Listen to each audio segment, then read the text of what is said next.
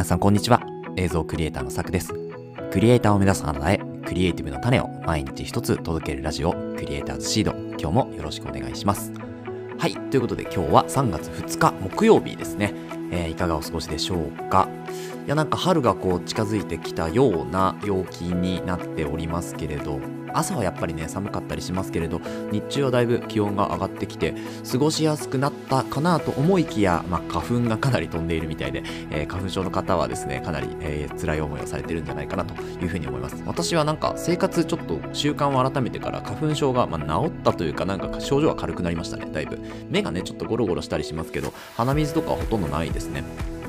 まあ、ちょっと鼻声なんですけどね、今。という形で、えーまあ、本本題にね、移っていこうと思うんですけれども、今日のお話何かっていうとですね、まあ、このポッドキャスト、私も始めて、えーようやく330本目なので、あと1ヶ月弱でですね、えーと1年間毎日更新、ほぼ毎日更新ですね。1日だけできなかったので、ほぼ毎日更新が続けられております。で、まあそんな私がですね、ポッドキャストの始め方っていうのをですね、まあ、ちょっとチャット GPT とも協力して少し解説していこうというふうに思っております。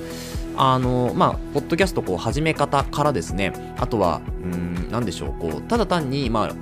あ、あの録音ボタンを押してね、そのまま録音して、えー収録して、で、BGM つけてっていうのも、まあ、それもそれで一つなんですけど、きちっとね、きちんと、ポッドキャストを、えー始めるために、えーその始めるためのやり方というのをですね、今回、私の実体験を求めて解説をしようというふうに思いますので、えーもしよければ聞いてください。えーそれでは本編いきましょう。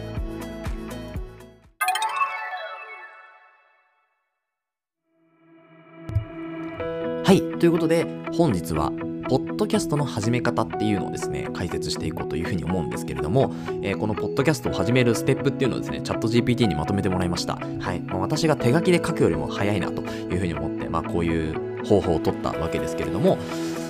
あのまずですね、えー、とステップとしては6つですかね。全体のステップとしては6つあります。でそれを一つ一つ今から、えーお伝えしていってその後に、えーとまあ、私の実体験含めてこういう風にやっていったよっていうのをエピソード的な形で伝えていこうと思います。1つ目がですねまずテーマを決めるですね、まあ、これは通常通りですよね。で2つ目設備を整えるですね。3つ目スクリプトを書く。このスクリプトというのも、まあ後でお伝えしますね。で4つ目収録する。ここで収録が入ってきますね。で5つ目配信する、えー6つ目プロモーションするっていう形で、まあ、大体ですね通常の方に関してはまあ本当にあのポッドキャスト始めたてとかあとはもうこれからやっていきたいっていう方はこの456ですね。収録配信プロモーション。この3つをまずやっていけば、まあ、そこそここう認知も取れると思うし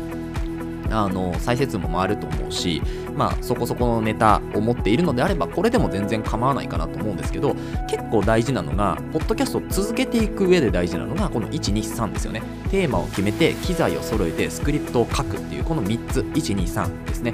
ここが結構大事になってきますので、えー、とまずですねうんどうしようかな、えー、と456についてちょっとだけ解説をしていくと収録配信プロモーションですね。この順番で解説をまずしていきますね。で収録するっていうのは、まあ、スクスプリクトを元に原稿ですよね。を元にマイクを使ってポッドキャストの収録を行うっていうのが、まあ、この収録なんですけど、えー、と録音ソフトを使用して、えー、と音声を録音して必要に応じてまあ編集をするというところですね。でえっ、とですねこのポッドキャストに関しては基本的にもうカット作業、まあ、映像とかでよく言われるカット作業っていうのはあんまり使わなくていいんじゃないかなっていうふうに思いますもちろん YouTube とかに上げる、えー、と音源とかのであればそれをそのままねあのポッドキャストとかに使うとかっていうのであれば、まあ、カットされてるのはしょうもないあしょうがないかなというふうに思うんですけど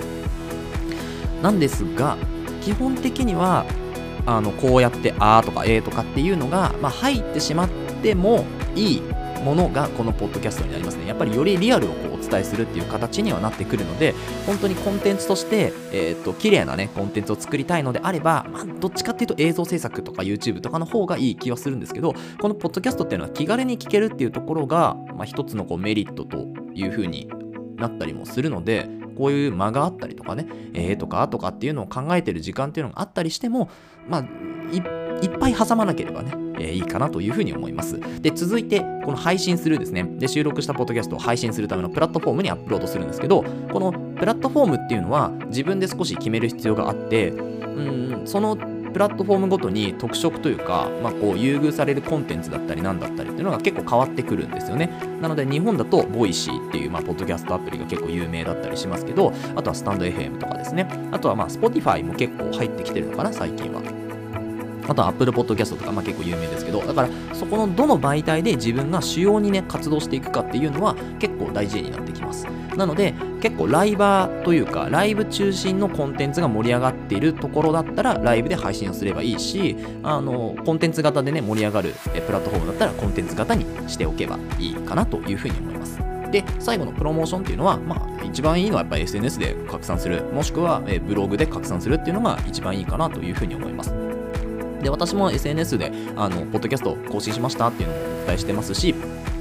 あとは、えっと、ブログですね。ブログにもまあ書いてる、ん、かなというふうに思います。はい。ブログにもたまに、たまに書いてますね。で、ノートとかには、えっと、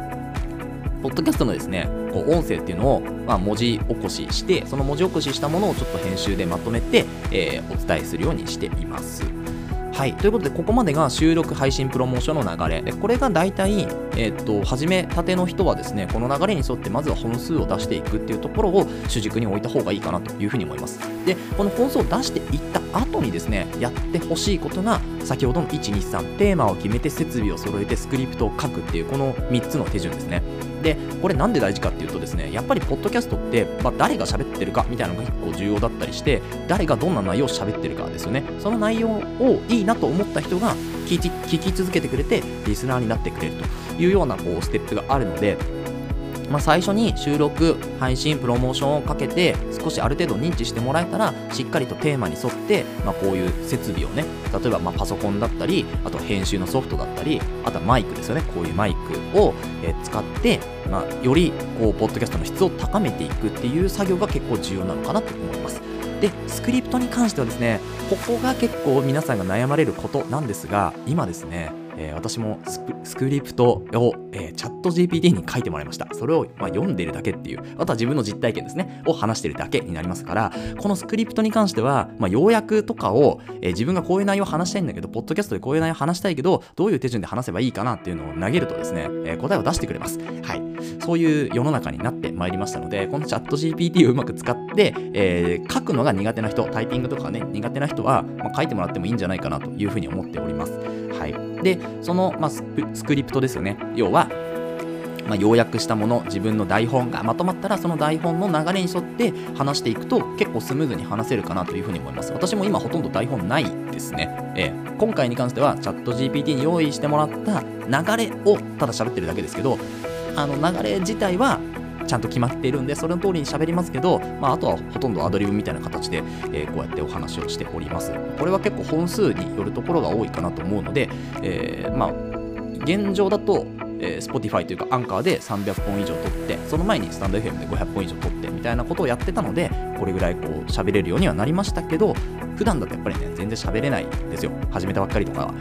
うん、なので、あの本数をどんどん重ねていくんですけど、その前に、えー、テーマ決めて、設備整えて、スクリプト書いて、えー、そこから収録して、配信して、プロモーションしていくと、まあ、結構こう、ポッドキャスターに近い流れになってくるかなというふうに思うので、ぜひ参考にしてみてください。あのまあ、このポッドキャストのね、テーマとか目的っていうのを明確にすることが結構続けていくためには重要だったりもするので、あの、よくね、こう、収録、配信、プロモーションの順番で回していると、まあ、ネタがね、いっぱいある人はいいんですけど、結局これなんでやってるんだっけみたいなところがですね、テーマ決めて、えー、設備整えてスクリプト書かないと分かんなかったりするんですよ。まあ、設備は最悪、マイクとか別にいいんですけど、やっぱりこうテーマ決めて、その台本をしっかりちょっと用意するっていうのは、うん、なんかこう自分の目的のためにもなるかなと